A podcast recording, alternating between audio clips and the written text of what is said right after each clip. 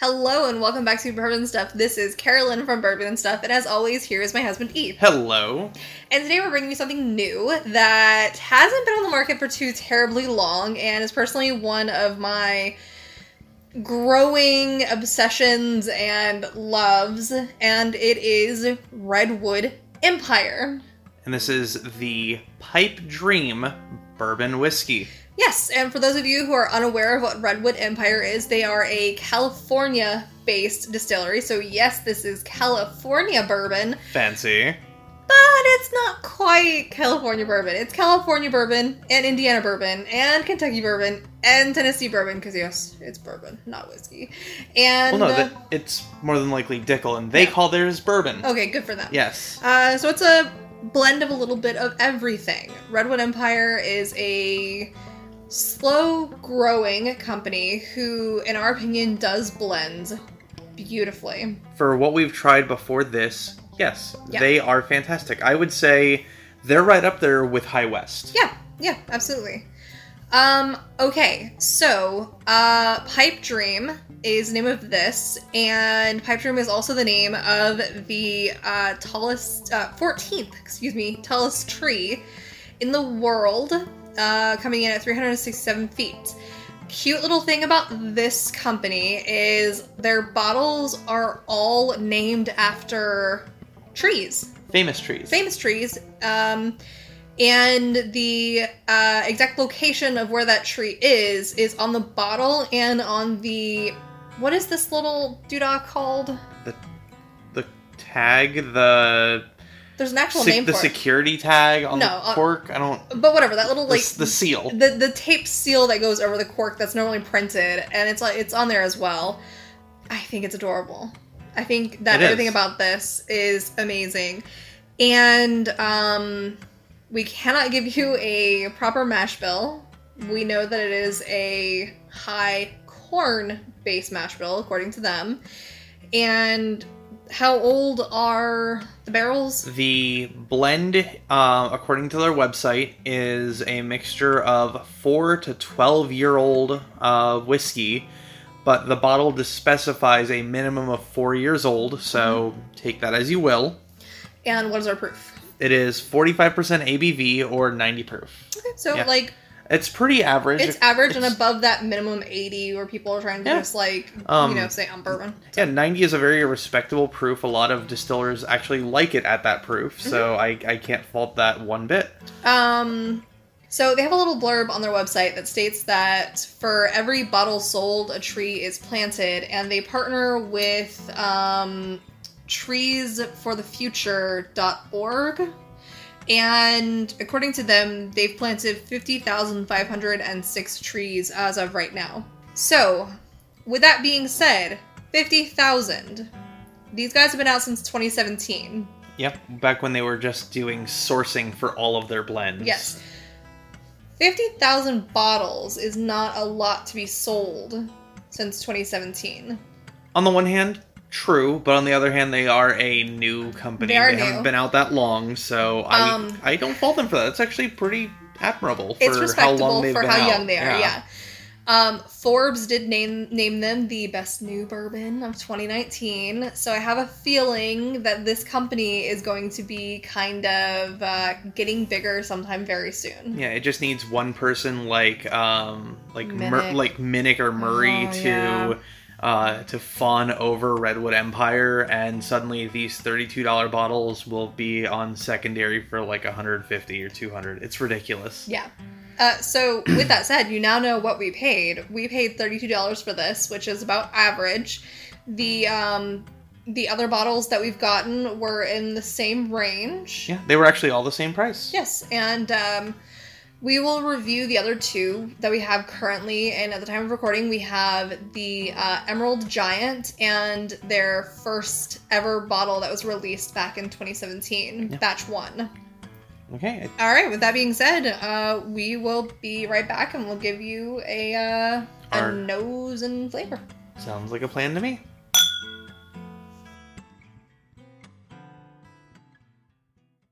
All right, and we're back. Are you ready to uh, stick your nose in this glass? I I'm looking forward to it.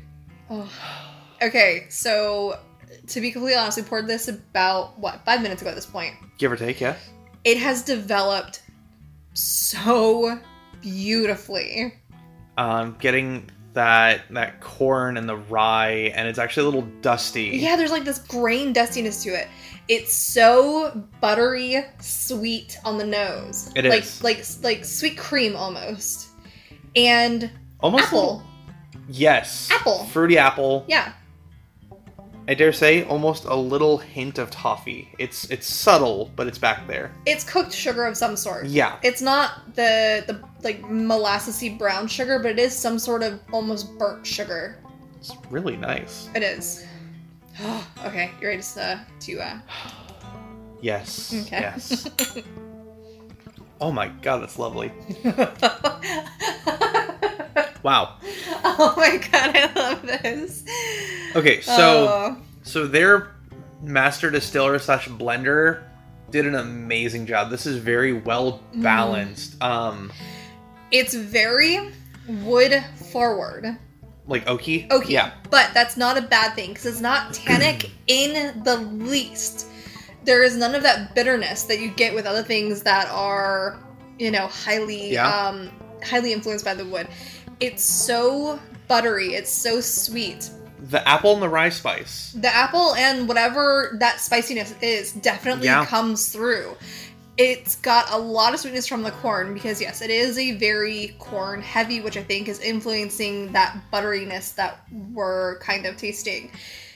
And it's heavy on the palate. Um, so though it says it's four years old, with their website stating there's some twelve year old in here, um, yeah, you can definitely taste there's some some mature Mhm. distillate blended into this lovely bourbon. Mm.